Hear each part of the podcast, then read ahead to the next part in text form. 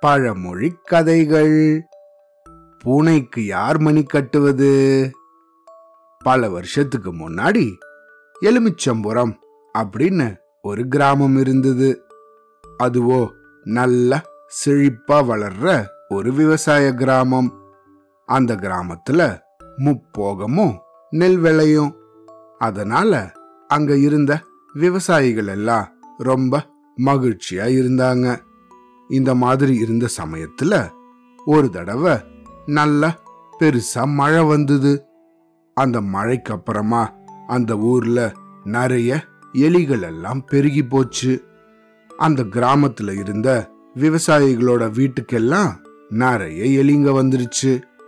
அப்படி இதுங்கெல்லாம் வந்ததுக்கு அப்புறமா அந்த விவசாயிகள் எல்லாம் அவங்களோட வீட்டிலையும் அவங்களோட சேமிப்பு கிடங்குலையும் வச்சிருந்த தானியங்களை எல்லாம் கண்ணா பின்னான்னு திங்க ஆரம்பிச்சிருச்சுங்க. நாளுக்கு நாள் இந்த மாதிரி இந்த எலிகளோட அட்டகாசம் கட்டுக்கடங்காம அதிகமாயிட்டே இருந்துச்சு. இத பார்த்த இந்த விவசாயிகளோ ரொம்பவும் வருத்தப்பட ஆரம்பிச்சாங்க. அடடா என்னடா இது? நம்ம இவ்வளவு கஷ்டப்பட்டு விவசாயம் செஞ்சு இந்த தானியங்களை எல்லாம் தகுந்த நேரத்துல அறுவடை செஞ்சு அதை சேமிச்சோன்னா இந்த எலிகள் எல்லாம் இப்படி இதை கண்ணா பின்னான்னு திங்க ஆரம்பிச்சிருச்சுங்களே அப்படின்னு ரொம்ப எல்லாரும் வருத்தப்பட ஆரம்பிச்சாங்க. உடனே விவசாயி ஒருத்தர் தன்னோட வீட்டில் இருக்கிற இந்த எலிகள் எல்லாம் ஒழிக்கிறதுக்காக ஒரு யோசனை பண்ண ஆரம்பிச்சாரு. இதுங்களை எல்லாம் ஒழிச்சு கட்டணும்னா முதல்ல நம்ம ஒரு பூனையை வளர்க்கணும் அப்படின்னு முடிவு பண்ணாரு. அதுக்காக தன்னோட ஊருக்கு பக்கத்துல இருந்த பூனைப்பட்டு அப்படிங்கிற ஊருக்கு போய் நல்லா துரு துருன்னு இருந்த ஒரு பூனைய தன்னோட ஊருக்கு வாங்கிட்டு வந்தாரு.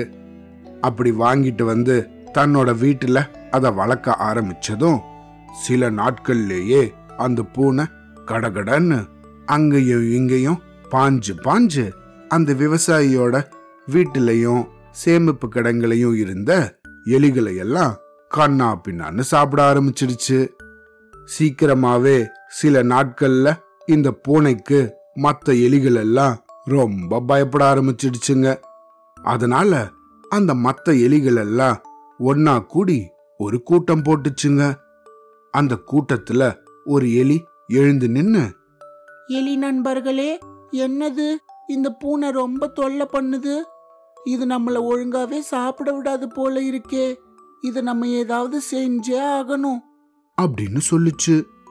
இத கேட்ட இன்னொரு ஒரு எலி ஆமா இந்த எலி சொல்றது தான் சரி. நம்ம இந்த பூனைக்கு ஒரு முடிவு கட்டியே ஆகணும். என்கிட்ட ஒரு யோசனை இருக்கு நான் சொல்லவா? அப்படின்னு கேட்டுச்சு. இது யோசனை சொல்றேன் அப்படின்னதும் அந்த கூட்டத்துல இருந்த மத்த எலிகள் எல்லாம் ஆமா சொல்லுங்க சொல்லுங்க என்ன பண்ணணும்? அப்படின்னு கண்ணா பின்னான்னு எல்லாம் கத்த ஆரம்பிச்சிருச்சுங்க. உடனே இந்த எலி சொல்லுச்சு. நம்ம அந்த பூனைய கட்டுப்படுத்தணும்னா அதோட கழுத்துல நம்ம ஒரு மணியை கட்டி விடணும். அப்படி செஞ்சோம்னா அது நடந்து வரும்போது அதோட சத்தம் நமக்கு கேட்கும் அதை வச்சு நம்ம எல்லாம் தப்பிச்சிடலாம். அப்படின்னு சொல்லுச்சு. ஆனா இந்த மத்த எல்லா எலிகளுக்கும் ஆஹா இந்த பூனையோட கழுத்துல யாரு தைரியமா போய் மணி கட்டுறது? அப்படின்னு ஒரு கேள்வி எழுந்தது. இந்த கேள்வியை கேட்டதும் அந்த கூட்டத்துல இருந்த தைரியமான குட்டி எலி ஒண்ணு எழுந்து நின்னுச்சு. அதான் நான் இருக்கேனே நான் போய் அந்த பூனைக்கு மணி கட்டுறேன். அப்படின்னு இந்த குட்டி எலி தைரியமா சொல்லிட்டு அந்த பூனைக்கு மணியவும் எடுத்துட்டு போச்சு. அடுத்த நாள் இந்த குட்டி எலி அந்த பூனைய போய் பார்த்துச்சு. பூனையாரே பூனையாரே அப்படின்னு பவ்யமா மெதுவா கூப்பிட்டுச்சு. நீங்க இங்க வந்ததுல இருந்து இங்க இருந்த கெட்ட எலிகள் எல்லாம் பயந்து ஓடிடுச்சுங்க. மிச்சத நீங்க தான் கடிச்சு சாப்பிட்டுட்டீங்களே.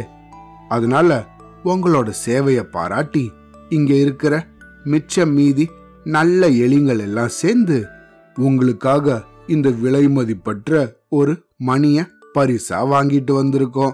அதனால இதை தயவு செஞ்சு நீங்க ஏத்துக்கணும். உங்களுக்கு நான் இதை கட்டி விடவா? அப்படின்னு அந்த பூனையவே கேட்டுச்சு. இந்த பூனையோ ஆஹா பாத்தியா இந்த எலிகளெல்லாம் நம்மள பாராட்டி ஒரு பரிசே கொண்டு வந்திருக்கே அப்படின்னு தன்னோட கழுத்தை நீட்டுச்சு.